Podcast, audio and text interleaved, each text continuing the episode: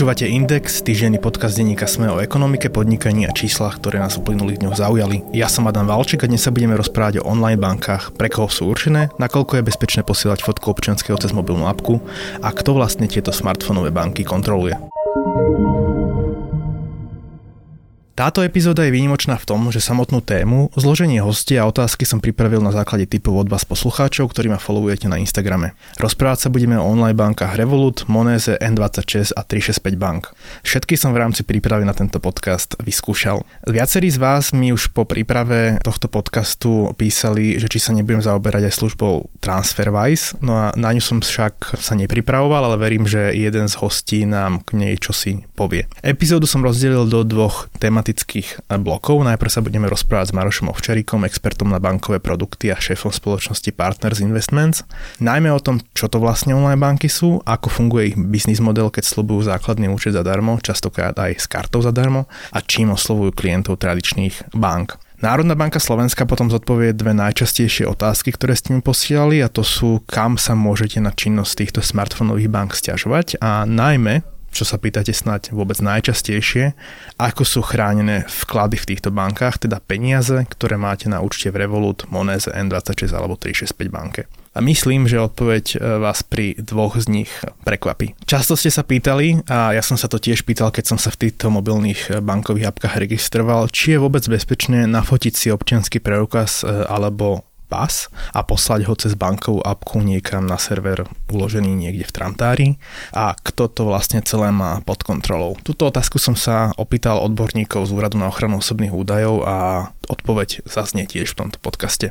V druhom bloku sa budeme rozprávať s hosťom, ktorého ste mi najčastejšie odporúčali na Instagrame, je to Janka Švajgoferová, ktorá je však na všetkých sociálnych sieťach známa ako Janka Travel Hacker. Vyskúšala za vás všetky online banky v praxi a spísala o tom veľkú recenziu na svojom blogu. Práve ona vám povie, ktorá z online bank je pre koho určená, ako je to pri nich s poplatkami a podobne.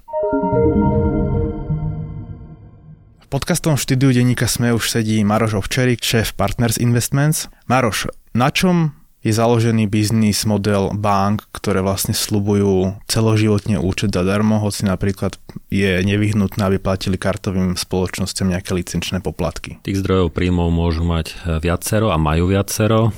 Prvý je, že aj keď sa používajú platby kartou, tak eh, banky aj kartové spoločnosti si medzi sebou delia poplatky, ktoré sa takýmto spôsobom zúčtujú klientovi, alebo teda obchodníkovi, ktorý platbu prijal. A časť z týchto poplatkov prináleží aj banke, ktorá vydala platobnú kartu. To znamená, že je to nemalý zdroj príjmov pre tieto banky. A tým, že tieto banky sú postavené na veľkom počte klientov naprieč Európou, ale nie len Európou, tak pre nich by to mohol znamenať celkom významný zdroj príjmov Druhý zdroj príjmov je, že tieto banky ponúkajú síce tie základné balíky a základné účty zdarma, ale majú aj nadštandardné balíky, kde je oveľa viac e, služieb a, a produktov a tie už sú spoplatnené, to znamená počítajú s tým, že čas klientov siahne aj po tých luxusnejších službách a balíkoch. A tretí zdroj príjmov je e, zdroj príjmov za určité operácie, ktoré síce e, môžu byť zdarma, ale keď prekročím určitý počet alebo určitý limit, tak už zdarma nie sú. To sú napríklad výbery z bankomatov, ktoré jednoducho môžu byť od určitého počtu alebo od určitej sumy už spoplatnené. Prípadne niektoré operácie sú cielené na krajiny, ktoré nie sú v eurozóne, to znamená prebieha tam konverzia a tým, že oni síce tie konverzie majú výhodnejšie ako bežné banky, napríklad aj na Slovensku, ale robia ich vo veľkom objeme, tak síce majú nižšiu maržu, ale ten zdroj príjmov môže byť aj z tohto pohľadu celkom zaujímavý. Keď som testoval tie banky, tak vlastne všetky všetky banky mi poslali kartu, ktorá má na sebe nápis, že prepaid, čo je obmedzujúce pri používaní niektorých e, služieb, ale z pohľadu toho biznis modelu je to nejaký typ karty, ktorý je pre toho vydavateľa, vydavateľa lacnejšie vydať? Ako napríklad embosovanú kartu? Je to v prvom rade e, platobná karta, kde jednoducho človek si musí nadotovať vopred. To znamená, že ja si tam pošlem peniaze a tým pádom kartová spoločnosť s tými peniazmi už môže jednoducho pracovať a počítať s tým, že ja tie peniaze tam musím, musím počítať. Nemyslím si, že samotné vydanie a administrácia takéto karty je, je lacnejšia, len jednoducho môže, môže, môže mať vydavateľ viac klientov, ktorí tam jednoducho nemajú účty, ale majú len predplatené karty. Tak to, tak to začína začínali aj napríklad niektoré nebankové spoločnosti na Slovensku, to znamená, že snažili sa takto osloviť aj klientov, ktorí mali úplne niekde inde účty a využívali len platobné karty, takže zvyšuje si uh, rozsah a, počet klientov, ktorí takýmto spôsobom siahnu po ich službách. Inak povedané, tá banka neriskuje, že ma bude musieť dotovať do nepovoleného prečerpania. Napríklad aj tento benefit tam môže byť. Ako sa vlastne pozeráš na ten fenomén uh, online bank a teda aj fintechov, ktoré sa tvária častokrát ako online banky, ale nie sú nimi? Uh, ja sa na nich pozerám veľmi pozitívne, pretože prinášajú na Slovensko a nielen na Slovensko, ale do mnohých iných krajín nový vietor. Prinášajú služby a kvalitu služby, ktoré tieto krajiny nemusia poznať prinášajú zvýšenú konkurenciu a tým pádom aj väčšie možnosti pre, pre Slovákov, takže vnímam ich veľmi pozitívne. Na druhej strane vnímam aj to, že tie pokusy online bank, internetových bank, akokoľvek ich nazveme, boli na Slovensku a nie všetky boli úspešné. To znamená, že tam je veľké riziko, že tieto banky musia získať bod zlomu, musia získať určitý počet klientov, aby boli ziskové a to nemusia byť len banky, ale môže to byť aj fintechy a v podstate aj tie spoločnosti, o ktorých sa tu bavíme, tak e, prvá zisková, ak sa nemilím, bol TransferWise a Revolut bol myslím, že druhý ziskový projekt z tých veľkých fintechov, ktoré tu sú, takže tie ukázali, že majú svoje miesto a vedia byť ziskové. Keď spomínaš Slovensko, tak veľa followerov sa pýtalo na M-banku. Ja som ju tam schválne nezaradil, pretože podľa mňa už sa nedá hovoriť, hovoriť o M-banke ako o nejakej internetovej banke. Čo je podľa teba vlastne tá definujúca linka internetovej banky? Lebo Niekto hovorí, že to je banka, ktorá nemá pobočky. Ja mám zase názor, že by to mala byť banka, ktorá má vlastne online nový onboarding. To znamená, že nemusím čakať na kuriéra, ale naozaj cez tú mobilnú aplikáciu za pár minút si viem aktivovať ten účet a, a nafundovať ho peniazmi. Dnes už sa stále menej hovorí o internetovej banke, dnes už sa hovorí o, skôr o neobankách. To znamená, že sú to určité typy nových bank, ktoré prinášajú nové služby. Ja to vnímam podobne ako ty, to znamená, že tie klasické internetové, alebo ja ich už budem zvolať skôr neobanky, sú typické tým, že onboarding alebo zazmluvnenie, vytvorenie si účtu prebieha čisto online bez toho, aby musel prísť nejaký kuriér, aby tam boli nejaké veľké zdržania.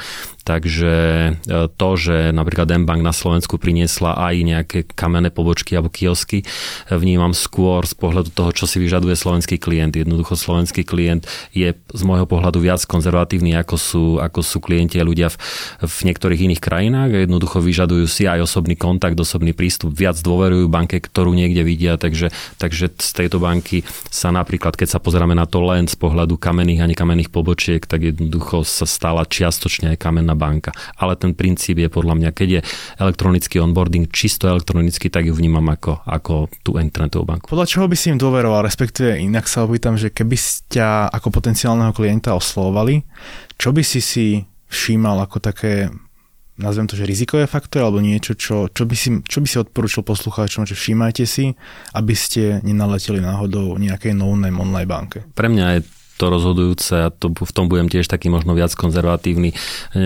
keďže ide o moje peniaze alebo peniaze ľudí, tak by som sa na to pozeral, že či akú klientskú základňu má za sebou, e, ako sa jej darí, aké sú referencie na, na internete, na tú konkrétnu banku. Samozrejme, ak by to mala byť dominantná alebo jediná moja banka, tak pre mňa je kľúčové, aby spadala pod fond ochrany vkladov niektorej, niektorej z krajín. Takže to sú také kľúčové veci, ktoré by som si určite pozrel. Ak, ak sa bavíme o bankách, ktoré majú milióny e, užívateľov a klientov, tak si myslím, že tá, tá kontrola bezpečnosť je už do veľkej miery eh, OK a nemal by som s takou bankou problém. Na čom pod, padá a stojí dôvera v inštitúciu, ktorá sa tvári ako banka, ale je to v podstate len poskytovateľ platobných služieb, teda v podstate ne, ne, ne, nespadá pod fond ochrany vkladov. Lebo, lebo z tých bank, teda z tých uh, aplikácií, o ktorých sa tu rozprávame, dve z nich sú presne takéto. Samozrejme, že cieľ aj fintechov je tváriť sa ako banka, pretože to zvyšuje dôveru. Momentálne, keď máte v názve banka, tak automaticky v ľuďoch evokuje, e, že ste chránení, ste pod veľkým dohľadom, riadite sa veľmi prísnymi pravidlami, to znamená, že, že ich cieľom je, keď si samozrejme pozrieme dnes do detailov niektoré služby, tak zistíme, že tá ochrana tam taká nie je, že jednoducho sú to fintechy, ktoré vstúpili na bankový trh v zmysle, že využívajú niektoré služby, niektoré operácie, niektoré produkty typické pre banky a tým pádom sa tvária ako banky. Takže rozumiem tomu, že to robia a na druhej strane, e, na druhej strane tie informácie sú dohľadateľné, či to je alebo nie je banka. Takže v prípade jednej služby, v tomto prípade Revolut napríklad sa dozviete, že táto skupina alebo firma má síce bankovú licenciu, ale na tie služby, ktoré tu na Slovensku poskytuje, ju nevyužíva. To znamená, že niekedy aj to môže byť trošku zmetočné, takže, takže treba byť možno, že viac dôsledný, pokiaľ trváme na tom, aby to bola banka. Posledná otázka na teba a veľmi často sa ju posluchači pýtajú, čím ja som proste posluchač môže byť klientom dlhoročným nejakej tradičnej kamennej banky prečo by ho vôbec mala zaujímať nejaká online banka? Že čím ho vôbec môže osloviť? Závisí asi, koho by si sa to pýtal. Pokiaľ by si sa to pýtal študenta, mladého človeka, ktorý, ktorý je geek, ktorý jednoducho chce sledovať nové trendy, tak logicky, že je to, je to sexy, je to zaujímavé mať službu, ktorú bežne jeho rodičia a okolí ľudia nemajú, tak to chce vyskúšať. Na druhej strane však tieto služby majú často svoje rácio. Ak, čas, ak napríklad často cestujem po krajinách, ktoré nie sú v eurozóne, tak samozrejme môže byť pre mňa zaujímavé mať kartu, kde výmenné kurzy sú oveľa lepšie, ako poskytujú tradičné slovenské banky. Takže z takého pohľadu a je to zaujímavé, alebo napríklad ak chcem, aby peniaze e, prešli a platobný styk bol oveľa rýchlejší, ako dnes poskytujú slovenské banky, tak si tiež viem služby e, tomu prispôsobené nájsť. Hovorím hlavne o zahraničných platbách, e, či už v rámci eurozóny, ale aj mimo eurozóny. To znamená, že niektoré služby dokážu dať pridanú hodnotu, ktoré jednoducho slovenské banky nedokážu dať. Či už sú to ešte raz rýchlosť platieb, či už je to výhodný kurz, či už je to prehľad v osobných peniazoch, rôzne alerty, rôzne, rôzne podúčty a, a, a separovanie platieb podľa jednoducho tie, tie, tie aplikácie a tie služby sú veľmi ďaleko, sú ďalej ako sú slovenské banky a preto by to mohlo byť pre ľudí zaujímavé. Kým sa mi v štúdiu vymenia hostia, tak sa vráťme k stanoviskám Národnej banky Slovenska a Úradu na ochranu osobných údajov, ktoré som už viackrát spomínal.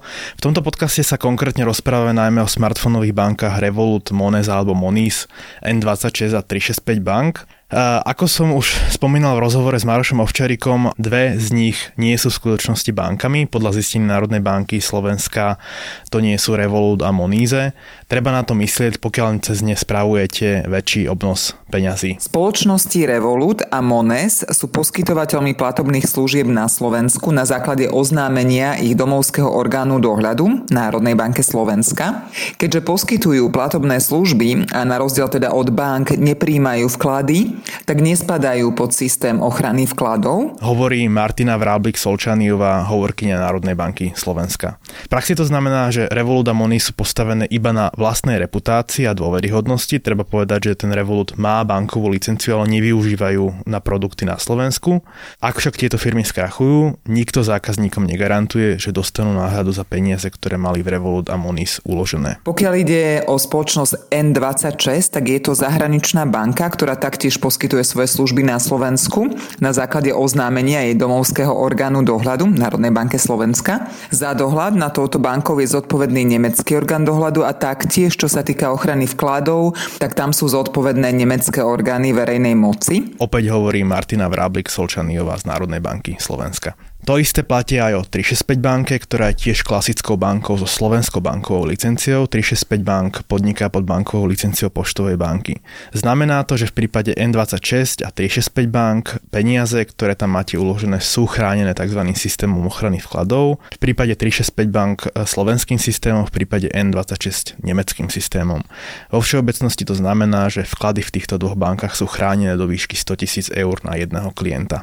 Pri smartfónových bankách je veľmi častá otázka to, do akej miery je bezpečné a legislatívne chránené to, že si nafotíte mobilným telefónom svoj občanský preukaz alebo pás a pošlete ho na spracovanie niekam, čo pri zahraničných bankách môže znamenať niekam na server do Nemecka alebo na server do Veľkej Británie alebo možno na server do iného štátu, o ktorom ani nič netušíte. Ja som sa na to pýtal úradu na ochranu osobných údajov, ktorý má na starosti túto oblasť. Ide viac o bezpečnostnú vec, ale je potrebné, aby možný klient mal všetky informácie od prevádzkovateľa a splnenú informačnú povinnosť predtým, ako fotku či foto dokladu pošle cez apku. Hovorí Tamara Valková z kancelárie Úradu na ochranu osobných údajov. Znamená to, že ešte predtým, ako nafotíte si občiansky alebo pas mobilnou apkou, tak vám odporúčam prečítať si podmienky používania a presne v nich e, podľa pani Valkovej musí byť napísané, kto v akej krajine, akou technológiou, čo všetko spracováva z toho vášho občianského preukazu, ako je zabezpečená bezpečnosť tých osobných údajov. Pýtali ste sa ma aj subotázku a tá zaujímala veľmi aj mňa, že keď už teda sa bavíme o zahraničných e, platobných inštitúciách alebo teda zahraničnej e, banke, kto má na starosti prípadné stiažnosti na to, že by ste mali podozrenie, že niečo sa s tým občanským preukazom, teda jeho kópiou, fotkou deje, čo by sa s ňou dieť e, nemalo. A tu vám pomáha, teda nám ako zákazníkom e, Európanom pomáha nariadenie GDPR, ktoré garantuje, že vlastne stiažnosť alebo teda podneť môžete dať nielen na napríklad na britský úrad na ochranu osobných údajov, ale môžete spokojne podať podnet proti e, Revolut alebo Monis aj na slovenský úrad na ochranu osobných údajov. Dotknutá osoba má právo podať sťažnosť dozornému orgánu, najmä v členskom štáte svojho obvyklého pobytu, mieste výkonu práce alebo v mieste údajného porušenia. Môže sa teda obrátiť na konkrétny dozorný orgán v krajine, kde banka sídli, alebo aj na úrad na ochranu osobných údajov Slovenskej republiky. Hovorí opäť Tamara Valková z kancelárie úradu Úradu na ochranu osobných údajov. V podcastovom štúdiu denníka SME sa mi už medzičasom vymenili hostia. Vítam Janku Travel Hacker Schweigeferovú. Prečo si sa rozhodla testovať online banky vôbec? Pretože je to super vec pre cestovateľov a na mojom blogu sa snažím dávať práve praktické typy, ako ušetriť na cestách čas, nervy a peniaze. Čo musí došla. Najčastejšia otázka, ktorú sa ma followeri pýtali, sú, je otázka poplatkov. Čiže ako je to pri online bankách s poplatkami? Základné účty sú vždy zadarmo, takže ja som vyskúšala, myslím, že 7 online bank dokopy, čo je extrémne veľa, ale bolo to skôr preto, aby som si vyskúšala všetko, čo potom viem odporúčať alebo neodporúčať. A jediný platený účet som mala v Revolute. Všetko ostatné som mala zadarmo. Ale do Revolutu, ak som teda si pamätám ten blok správne, si išiel do plateného účtu kvôli karte. Áno, tam, tam totiž v prémiovom účte, ten sa platí myslím, že nejakých 6-7 eur za mesiac. Som mohla mať 5 platobných kariet a mohla som mať virtuálnu kartu a to je super, pretože pri platbách kartou online sa často stáva, že e, karta je zneužitá a týmto pádom, keď mám virtuálnu kartu, tak si jednoducho len vymením číslo. Dokonca Revolut má aj disposable virtuálnu kartu, ktorá sa automaticky zruší, ako náhle z nej raz niekto stiahne peniaze. Takže toto som využívala hlavne pri nejakých online subscriptions alebo pri kúpe leteniek alebo ubytovania. Keď sme uh, pri tých kartách, tak keď mi došli karty zo všetkých tých bank, čiže Revolut, Mo, Moniz alebo Monese, N26 a pri N26 som neprešiel celým tým registračným procesom, ale aj pri 365 bank vlastne všetky karty mali nápis, že uh, prepaid mm-hmm. na mhm. sebe.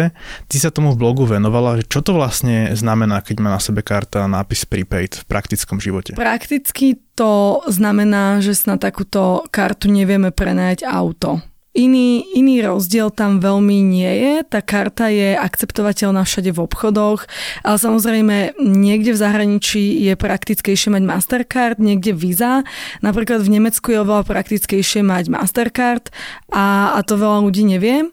Takže ja vždy radím na cestách mať aj Visa aj Mastercard, ale v podstate táto prepaid karta alebo celkovo e, karty online bank nie sú vhodné na prenajom auta a reálne nedostaneš auto na prenájom s takouto kartou. Čiže keď chcem ísť do prenájmu, tak odporúčaš klasickú kreditnú kartu tradičnej nejaké buď, banky? Buď kreditnú, ideálne, alebo aspoň debetnú, ktorá je embosovaná, čiže tie číselka sú tam vystúpené. S tými väčšina uh, autopožičovní problém nemá. Taká záľudná otázka, že tvoj primárny účet je v akej banke? No, je to veľmi ťažké a ja musím priznať, že som bordelár iba asi pred dvomi dňami som si aktivovala karty, ktoré som mala už posledné 4 mesiace doma. A, a teda, aby som mala povedať, tak ja mám vlastne účty v ČSOBčke, v Tatrabanke, v 365 TransferWise, Moniz, N26, Revolut, um, potom mám ešte ja už sa nepamätám. No čiže už len z tohto je jasné, že je v tom chaos. A asi primárnu mám v ČSOBčke, tam mám hypotéku, ale to je, to je vyslovene kvôli tej hypotéke. A na cestách najviac používam asi Revolut, pretože tam je funkcia top up a to znamená, že keď potrebujem na tú kartu dostať peniaze, tak si z akýkoľvek inej karty viem previesť peniaze za jednu sekundu a to je úplne neoceniteľné. To je zaujímavá funkcionalita napríklad aj pre ľudí, ktorí chcú prejsť e, z banky, ktorá nepodporuje Apple Pay, do banky, ktorá podporuje Apple Pay, tak vlastne vám stačí fakticky uh, iPhone, uh, aplikácia uh, Revolutu, prejdete si tým onboardingom, ktorý trvá zhruba 15 minút a vlastne samotná aplikácia vám vygeneruje uh, virtuálnu kartu, ktorú si viete okamžite pridať do Apple Payu, do Volitu a fakticky si z akékoľvek inej karty viete stiahnuť týmto spôsobom, ako Janka hovorí, uh, cash na ten Revolut, čo to je výborná mm-hmm. vec. Hej, ale tieto Google Pay a Apple Pay má skoro každá, každá, každá. tá online banka. Len benefit toho Revolutu je naozaj ten, ktorý hovorí, že vlastne Hej. okamžite vlastne mm-hmm. do 20 mhm. minút mám mať tam kredit. Hej, a potom ešte super feature, ďalšia pre testovateľov je N20 Česka, pretože oni majú také tie podúčty. Akože je to celkom bežné v klasických bankách, ale tým pádom, že sú tam tie podúčty, tak ja môžem mať na účte aj 3000 eur ale ak mi niekto ukradne kartu a ak by sa mu ju podarilo zneužiť, tak mi môže zneužiť iba to, čo mám na tom hlavnom účte. A tam si ja väčšinou ukladám 100, 200, 300 eur a keď, keď potrebujem zaplatiť niečo viac, tak si len otvorím telefón, presuniem si tie peniaze jedným klikom a rovno s nimi zaplatím. Čiže toto je tiež také praktické, lebo môže sa stať kedykoľvek, že ti ukradnú kartu alebo že ti ukradnú telefón a potom ti budú cez telefón do nekonečna platiť. Ja som rád, že toto opisuješ, lebo som si myslel, že sme so ženou uh, tak trocha ťápli, lebo ja to isté robím v Tatrabanke, že si zo sporiaceho účtu pred platením veľkých vecí prevediem mm-hmm. tie peniaze. A myslel som si, že to je podozrivá činnosť pre banku. No, dúfam, že nie. No a teraz, keď ideme k tým konkrétnostiam, tak si skúsme prejsť teda každú z tých štyroch bank, že pre koho mm-hmm. sú určené, aké majú poplatky. Mm-hmm. Ty si vlastne skúšala všetky, čiže pri, začneme tým Revolutom. Čo sa týka Revolutu, tak základný účet je zadarmo. Výbery z bankomatu sú zadarmo do 200 eur čo znamená, že zrejme keď chceš vyberať viac za 30 dní po sebe idúcich, tak si zaplatíš a zaplatíš si 2% z vyberanej sumy. To je žiaľ ale typické pre väčšinu tých online bank. A ak máš potom vyššie účty, tie prémiové alebo ten metalový, tam sa suma zvyšuje, ale stále po istej sume platíš percentá. Čo je super na Revolute je, že tam môžeš mať peniaze vo viacerých menách. Takže napríklad, ak ideš do Maďarska, tak si iba v apke zmeníš z eur na maďarské forinty a platíš automaticky tými maďarskými forintmi, čo by ti malo um, zabezpečiť, že budeš mať najlepší kurz. V podstate kurz je ten hlavný dôvod, prečo online banky sú super. Tie výbery z bankomatov, tie účty zadarmo, OK, to je fajn, ale čo je dôležité, že ako náhle ideme mimo eurozóny, kde sa platí inou menou ako eurami, tak e, pri platbe napríklad v maďarských forintoch alebo v jenoch alebo vo švedských korunách, to je úplne jedno, a sa prepočítava tá cena zo zahraničnej meny na eura nejakým konverzným kurzom. A klasické banky majú oveľa horší tento kurz ako online banky. A, a to je vlastne tá, tá hlavná pointa, prečo tie online banky sú super.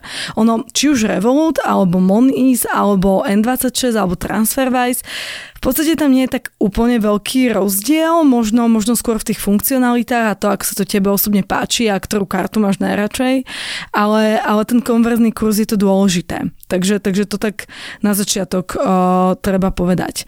Potom, čo sa týka N20 Česky, tak oni majú uh, trošku iné pravidlá. Oni majú také pravidlo, že 5 výberov z bankomatu kdekoľvek, kde vyberáš v eurách, sú zadarmo čo by malo stačiť na mesiac. A výbery v inej mene ako eur sú spoplatnené od začiatku percentom 1,7%. Potom, čo sa týka TransferWise, tak tam je výber do 300 eur mesiac, za mesiac zadarmo, potom to znovu 2%, 365, no akže ona je online banka a ona je super, mne sa veľmi páči, že, že Slovenská, že máme niečo slovenské a je to online banka, ale tie konverzné kurzy sú rovnako zlé, ako majú klasické banky, pretože 365 je vlastne súčasťou poštovky a to je klasická banka, takže ona je síce online banka, ale mohli by, mohli by tento konverzný kurz zlepšiť a potom budú strašne perfektní. Čo sa týka tých kon- konverzných kurzov, vlastne ja keď som v cudzine na výlete, tak podľa čoho mám zistiť, že či sa mi to oplatí vôbec cez tú apku meniť, alebo to nechať na terminál? Že vždy sa to podľa teba oplatí? Túto možnosť má, myslím, že iba Revolut, že, že, že máš a TransferWise sa mi zdá a mm, môžeš to porovnať. Ja viem, že, že to tak je, ale to je zase ten môj praktický pohľad, Rozumiem. že, že nevysvetlím prečo. Ten rozdiel je už minimálny. Napríklad viem, že je rozdiel, či sa tá konverzia udeje cez pracovný týždeň Áno, áno, áno. cez pracovný deň, alebo či je to cez víkend, alebo mimo tých takých business hours. A v podstate iba logicky rozmýšľam nad tým, že ak by si napríklad platil niekedy o polnoci pivo v bare, tak by sa mohol stať, že dostaneš horší kurz, lebo v podstate už to je mimo tých business hours a tam máš trošku horší konverzný kurz. Ale keď to máš v tej aplikácii, tak v podstate automaticky už zaplatíš uh, s tými forintami napríklad um, a už sa ti predtým prepočítali s tým lepším kurzom. Ale myslím, že toto je skôr taká už uh, piplačka s malinkými vecami. Nespomínali sme ešte tú Moniz. Uh... Mm. Hej, uh, Moniz má v podstate úplne rovnaké podmienky ako Revolut, čiže uh, do 200 eur zadarmo uh, výber a potom 2%. Čo je fajn na Moniz je, že má tie pozývacie kupóny, ktoré má. To znamená, že keď teba niekto pozve do Moniz, tak on dostane 15 eur aj ty. A to vôbec nie je zlé, ja som to tak začala robiť s kamošmi, že, že som ich vlastne pozvala do Moniz a potom sme išli na úplne super večeru, kde sme si proste preplatili takto celý účet. Keď to máš zhrnúť, tak vlastne človek, ktorý nás počúva, ktorý vôbec prvýkrát teraz počuje o online banke, je mhm. klientom mm-hmm. nejakej tradičnej kamennej banky, tak na čo si má dávať pozor, podľa čoho sa má rozhodovať medzi tými bankami? Dobrá otázka. Podľa mňa, ktorúkoľvek tú online banku vyskúša, tak je to lepšie ako mať kamennú banku. Minimálne čo sa týka cestovania e, do zahraničia mimo krajiny eurozóny. Za mňa asi taká najrozšírenejšia je, je buď Revolut alebo N26.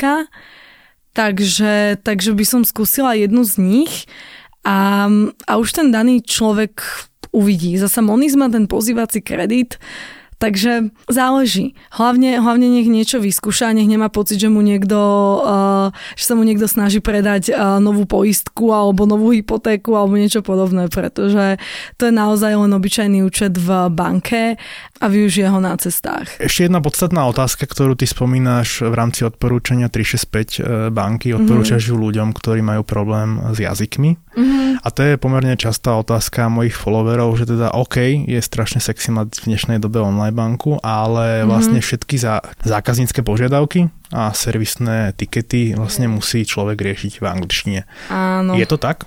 Žiaľ, áno. V tejto dobe už e, existuje veľa spôsobov, ako preložiť e, angličtinu do slovenčiny a opačne.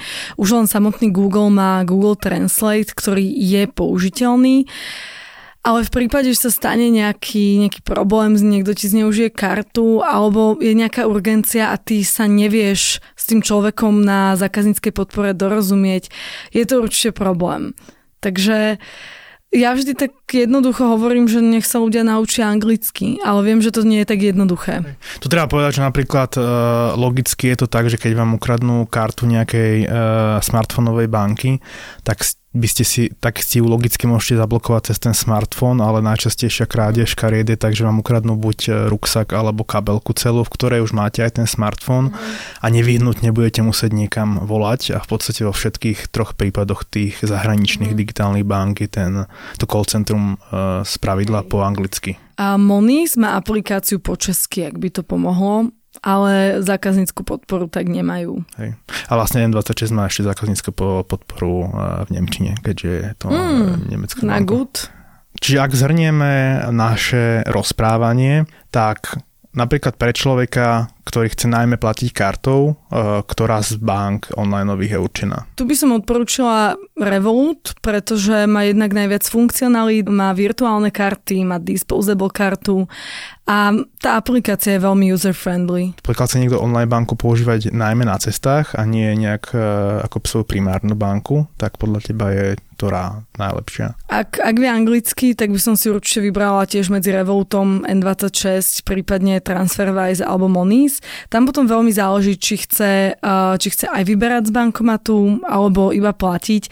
Ak chce iba platiť, tak v podstate je jedno, ktorá z týchto bank. Ak chce na cestách aj vyberať z bankomatu, tak um, by mohol byť zaujímavý platený účet v N26.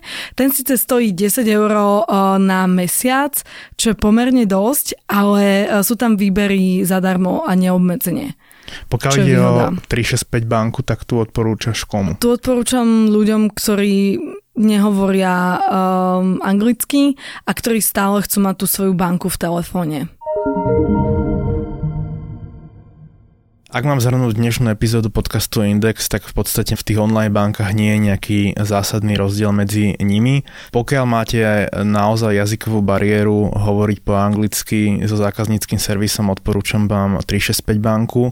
Pokiaľ po anglicky hovoríte a v prípade krádeže karty by ste nemali problém zatelefonovať na call centrum, tak máte na výber v podstate 4 možnosti, ale treba mysleť na to pri výbere, že nie všetky sú bankami, bankami sú len 365 banka a nemecká N20 26. Revolut a Monize, pokiaľ ide o služby poskytované na Slovensku, nie, nie sú bankami a nie sú teda v systéme ochrany vkladov. Pri posielaní dokladu alebo teda fotky dokladu cez mobilnú apku si prečítajte ešte predtým, kde, kto, e, na akých serveroch bude tieto e, doklady spracovávať. No a čo sa týka poplatkov a výhodnosti, ako ste mohli počuť, e, medzi Revolut a Moniz nie sú nejaké zásadné rozdiely. Výhodou online banky najmä to, že ponúkajú veľmi výhodné konverzné kurzy, čo sa oplatí najmä s cestovaným ľuďom.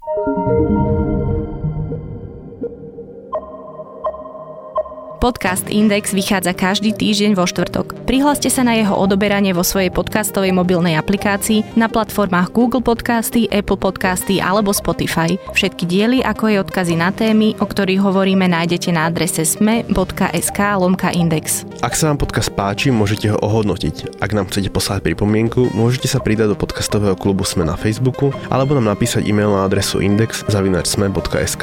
Na tvorbe podcastu Index sa podielal Matej Ohrablo. Moje meno je Nikola Bajánová. Ja som Adam Valček.